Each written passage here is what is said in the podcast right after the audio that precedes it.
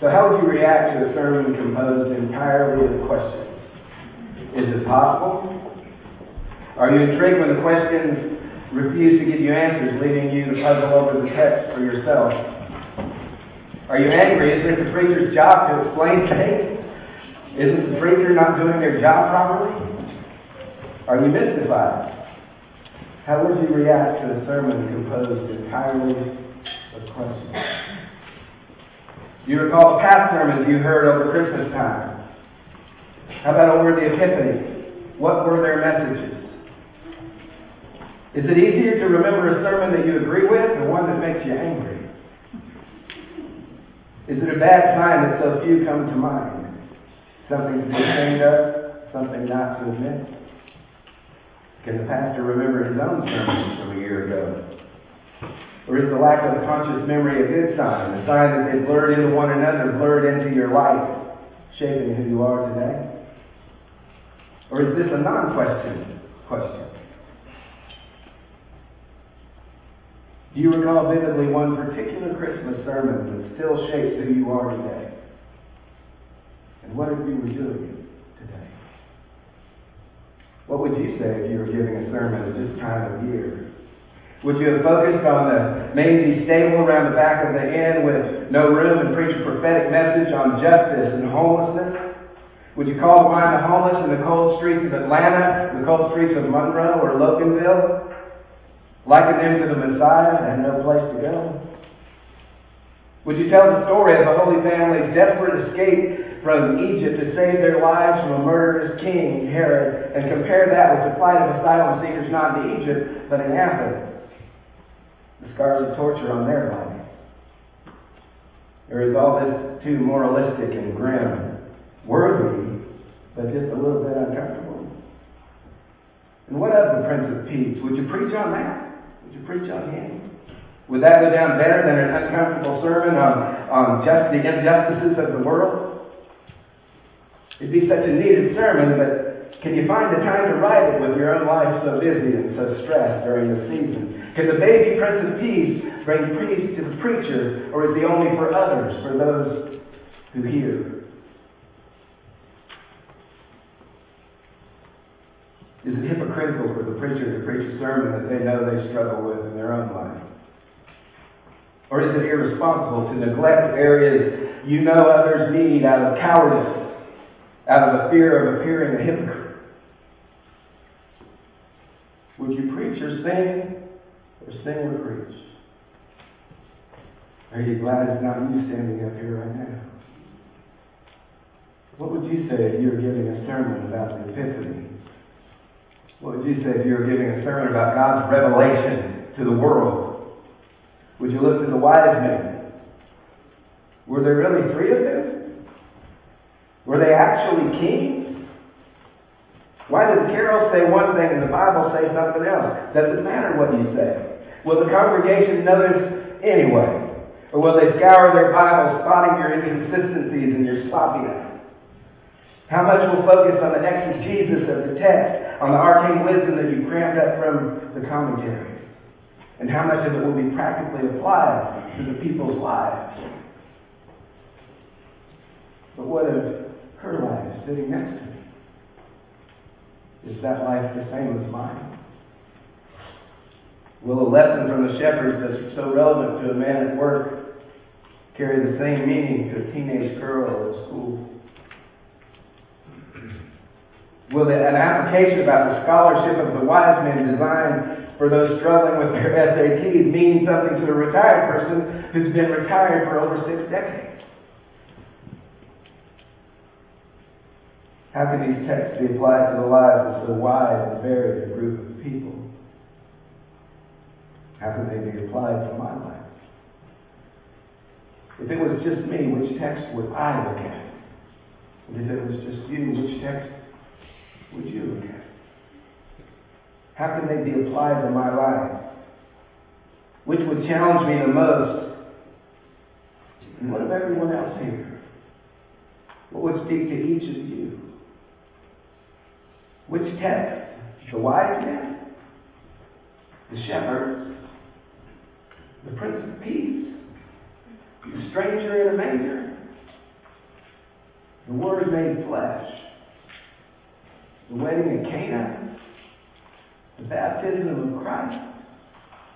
Isn't it the preacher's job to choose? Why doesn't the preacher give any answers? How would you react to a sermon composed entirely of questions? What of the wise men? Do they endorse astrology when the rest of the Bible seems so against it? Or they assign that whatever our mistakes and whatever the strange philosophies we might experiment with, God will find us. Do you read your star sign? Would you admit it to the pastor? More trustworthy, Mystic Meg or Bishop Mike Watson? Leo and Libra or the Bible and prayer? Is it all really just harmless fun? Why did the wise men look at the stars anyway? You ever think of that? Am I following a star? How is God guiding me? Have I ever resisted His guidance? Am I comfortable with this talk of God speaking to them and God speaking to me? How does God speak to me? How does God speak to you. What does he say? What is the star that God wants you to follow? Will he call you on a journey that lasts years like the wise men? Or on a short stroll down the hill like the shepherds? And what of this frankincense, myrrh, and gold? What would Joseph and Mary have made of them? Are the Jews, Hindus, Romans, and half the world right that incense owns the deity Nine, like we just sang? Why do 5 billion, 940 million people of every race and religion love the stuff, but an American gets gets a whiff of it and we call our heads off? What would Joseph have made of that? Or the baby Jesus? It's not with incense. How do I show that I acknowledge Jesus with God? How do I acknowledge Jesus as God? What does it mean for the baby Jesus to be God? What does it mean for Creator God to be a tiny six or seven pound baby crying for his milk? How can God be so vulnerable? How can we not be vulnerable? And what of the gold? Have you ever thought about the gold? What happened to the gold? Was that a treasured birthday present kept at Opus to remind Jesus of those strange visitors who came to his cradle? Did his enduring presence remind Jesus that he was special, that he was a king with a destiny to save his people? Or did the gold rapidly go on bribes to cross the borders and buying bread in Cairo, keeping Jesus and Joseph and Mary alive when there was no one there to help them? What is it like to be a refugee running away from a dictator who kills little children? Can we appreciate their plight when we have so much? Do we get too many presents at Christmas? How would our children react if they only got three? Gold, frankincense, and myrrh. Myrrh. Have you thought about myrrh? What sort of person gives an herbal embalming fluid to a baby in its birth?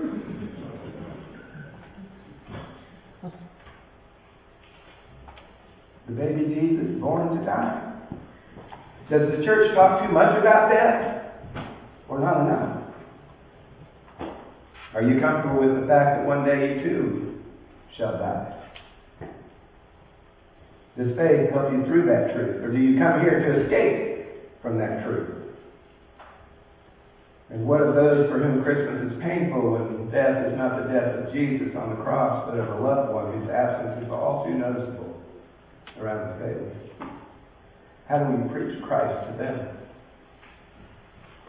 And what of everyone else? Can one sermon speak to the lives of so wide and varied a group of people? Which sermon? Maybe the shepherds offer a better solution. Do they call to mind happy memories of childhood play? Two-year-old sheep going, ah! Were you of the sheep? Or do you preach on them as rejected outcasts, people forced into cold, smelly job that nobody wants, then rejected by the religious establishment because they have no time to be ritually clean? Is the shepherd's outcast status something that unites us all? Do we all sometimes feel on the edge, unwanted and rejected by others? What do we make of a God who picks not millionaires but shepherds? What can I bring him poor as I am? If I was a shepherd, I'd bring a lamb. If I was a wise man, I would do my part. Yet what can I bring him? What can I bring him? Or if not shepherds, do you preach on Mary? What would have happened if she had not said yes to God? Have you said yes to God? Were you ever married in a nativity play? Did you wish you were? Why is she the most popular one that all the children want to be? What's wrong with being a sheep? Speaking of Mary, which Mary would you preach on? The toddler Mary in the Nativity play, the Renaissance Mary of, of, the, of art, the teenage Mary, father far too young to be a mom, a child with her own child. Why did Mary tell Jesus that they were out of wine at the wedding? Would you preach on that Mary that hinted at a miracle? Which Mary would you preach on? And where is Joseph? Why isn't he a bigger part of this story? Are there too few sermons for men? Is that why there are fewer men than women in church? what is this ultimate man, the Word made flesh?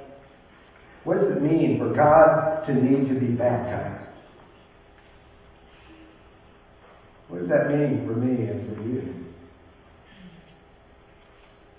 Was the Word with God? is the Word God. And to all who received Him, who believed in His name, He gave power to, be children of God. What does that mean? Are you comfortable being a child of God? If God humbled Himself to become human, what does that say about our humility?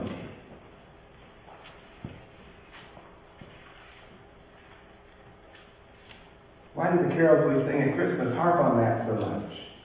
Where meek souls will receive him still, the dear Christ enters in. Be born in us today. Born to raise the sons of earth. Born to give them second birth. What does all that mean? Has Jesus been born in you? Are you born again? Do you understand the question? How would you preach that to people today? What would you say that would help people understand their need of the Word made flesh? What events led you to becoming a child of God? How did you come to believe in His name? Have you come to believe in His name? What does that question mean for you? Would you rather go back to the soft focus nativity play or does the challenge of a homeless Jesus, the asylum seeking Holy Father family seem less of a challenge in the light of the challenge to believe in His name to be born again? Which would you be more comfortable preaching on? Which would you rather somebody else had to preach? Which would you remember if someone else preached? Why would you remember it? If the Epiphany of the Lord celebrates that God revealed himself through the Magi and in baptism and the wedding of Cana, doesn't that mean that he is a God of revelation?